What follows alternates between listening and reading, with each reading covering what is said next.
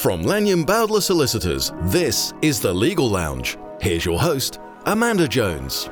Hello and welcome to season two of The Legal Lounge, where we've got some great content planned for you. If you haven't heard the shows in the first season yet, they're definitely worth checking out. You'll get an insight into many aspects of law in England and Wales, including divorce, mental capacity, and claims for different kinds of injury. You can listen to these shows on your podcast app or by visiting lblaw.co.uk forward slash podcast. In this episode, lawyers Emma Deering and Jennifer Edwards discuss succession planning for businesses, including the importance of wills, partnership agreements, and lasting powers of attorney. Hi, I'm Emma and I specialise in wills, lasting powers of attorney and estate administration. And I'm here with my colleague Jennifer Edwards, who works in our corporate team. Today we're going to be discussing business succession planning from both aspects. Jenny, in terms of business succession in partnerships, is it necessary to have a written partnership agreement? I work with a lot of partnerships, and um, a lot of people don't realise that you don't need a written partnership agreement for a partnership to exist. So, if two or more people are working together within a business, a partnership will automatically arise. And that means there's lots and lots of businesses out there working as partnerships that don't necessarily realise or that don't have a written agreement in place governing it. And to some extent, that's fine, you can run your business. However, when it comes to succession planning, it is really important to have a written partnership agreement in place. What a lot of people don't realise is that a partnership will automatically dissolve if any partner passes away. So that can cause an awful lot of problems for the business, things like accounts being frozen, uh, whilst the bank deals with the fact that the partnership has been frozen and you reconstitute the partnership. Um, and also around what happens to those assets. So I'll pass over to Emma, who will have a chat about what she would look at with a will with the assets, and then I'll have a chat about what you need to think about within your partnership agreement. Yeah, so in terms of drafting wills for people that are in business, we would look to undertake a fact find and ascertain what assets do they have in their personal capacity, what assets do they have in the business capacity owned by the business, and perhaps what assets do they have in their personal capacity that are used by the business. And the reason for doing that is we need to know what do they want to happen to those assets when they pass away. Sometimes it's not as straightforward as they may perceive, as they may wish to gift assets to perhaps their spouse, children, etc., that are actually owned by the partnership. And that's where a written partnership agreement always comes in handy, and Jenny will explain why. Yeah, so a partnership agreement would look to specify exactly which assets are owned by the partnership. So, for example, if there's land, that land that the partnership uses, often, for example, farming, would need to be designated whether it is owned by the partnership or the individuals. And if it's a partnership asset, then the partnership agreement should address what happens to that asset on the death of any of the owning partners. And it's really important that your will and partnership agreement are drafted together and uh, in alignment because if your partnership agreement differs from the will, the content of the partnership agreement will override what is in the will. So, if you have partnership assets that you want to leave in a particular way, it needs to be recorded within the partnership agreement and not just in your will. And that's why me and Jenny work quite closely together because we like to take a holistic approach to these. So, when I'm drafting wills for business clients in partnership, I would always obtain a copy of the partnership agreement so that I can be sure that any provisions I'm putting in there for the gifting of assets aren't matching up with that partnership agreement.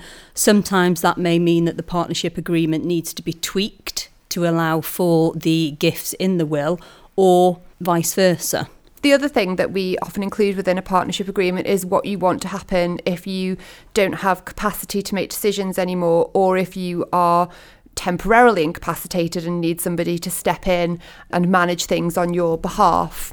Emma would, would also be involved in that from a from a private client perspective. And the reason I'd be involved in that is that in order for somebody to act on your behalf, if you lose capacity, you would have to prepare what's called a lasting power of attorney, in short, LPA. Now, in relation to LPAs, there are two main types. There is a property and financial affairs lasting power of attorney, and that deals with anything of a financial aspect, as it suggests. So, selling property, buying property, moving investments, withdrawing money from your bank account, paying bills on your behalf, anything kind of a financial nature that you could do yourself, it would allow your attorney to do for you. The other document is a health and welfare lasting power of attorney, and this deals with more sensitive issues such as your diet, dress, so you know what you would eat, where you would live, and what medical treatment you would receive to include medical treatment of a life sustaining nature. Other than the obvious difference between the two, the other difference is that a property and financial affairs LPA can be used both before and after capacity is lost, whereas a health and welfare one can only be used when you do not have the capacity to make those decisions yourself. Now, in relation to the property and financial affairs lasting power of attorney, you can make these in your personal capacity, but you can also make a business LPA. So some clients prefer to keep both business and personal separate, and so they would prepare a LPA in respect of their personal finances, perhaps appointing their spouse and children, for example, and they would prepare a business LPA in which they would have to be more selective as to who they would appoint as their attorney because you have to take into account whether that person has the requisite skill set to be able to step in to their shoes and make decisions about the running of the business. With regards to the lasting powers of attorney, you are providing your attorneys with the authority to make decisions on your behalf at a time in the future when you don't have the capacity to make those decisions. And so it's imperative that you trust those people absolutely and specifically in relation to a business, you you have to be very careful who those people are that you are appointing. Now, there are restrictions that you can place in a lasting power of attorney or guidance that you can give to your attorneys to restrict their authority to act on your behalf. But anything included of that nature you would need to seek specialist advice on because you don't want to put anything in there that is conflicting with the powers themselves that may create any issues at a later date.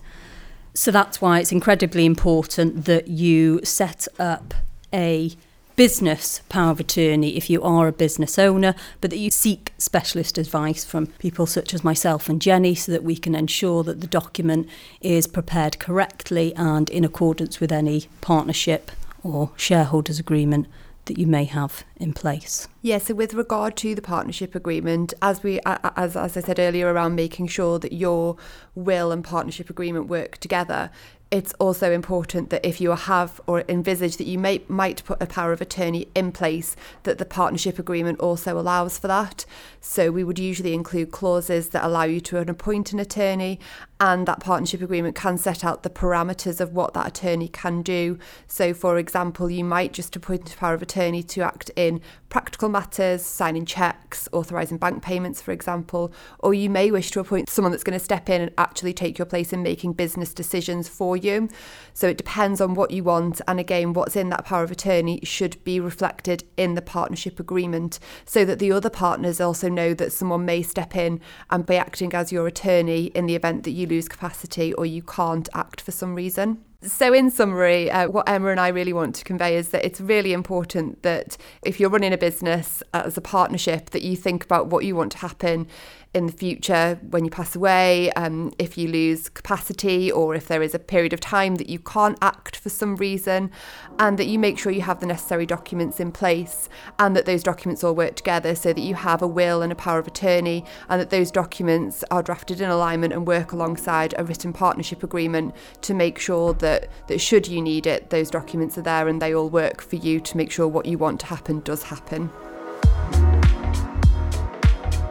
Thanks to Emma and Jenny for lending their expertise. More proof that lawyers don't bite. If you have a particular legal issue you'd like me to put to our specialists for an upcoming episode, please let me know by visiting lblaw.co.uk forward slash podcast. Thank you for taking the time to listen. If you found the conversations helpful, please remember to follow, review, and share the episodes. Speak to you soon. That was the Legal Lounge from Lanyon Bowdler Solicitors. Visit lblaw.co.uk slash podcast for helpful resources, and please do follow or subscribe on your podcast app so you never miss an episode. This podcast is brought to you by Podbean, which is a really easy way to create your own podcast. And that's why we use Podbean to host the Legal Lounge. You can download the free Podbean podcast app to start, record, and publish your very own podcast in minutes. Podbean provides everything you need to run your podcast, and you can record and publish episodes directly from the app on your phone. You can download the free Podbean app today. Head over and check it out at podbean.com and use the code podcast21 for your first 30 days of podcast hosting for free.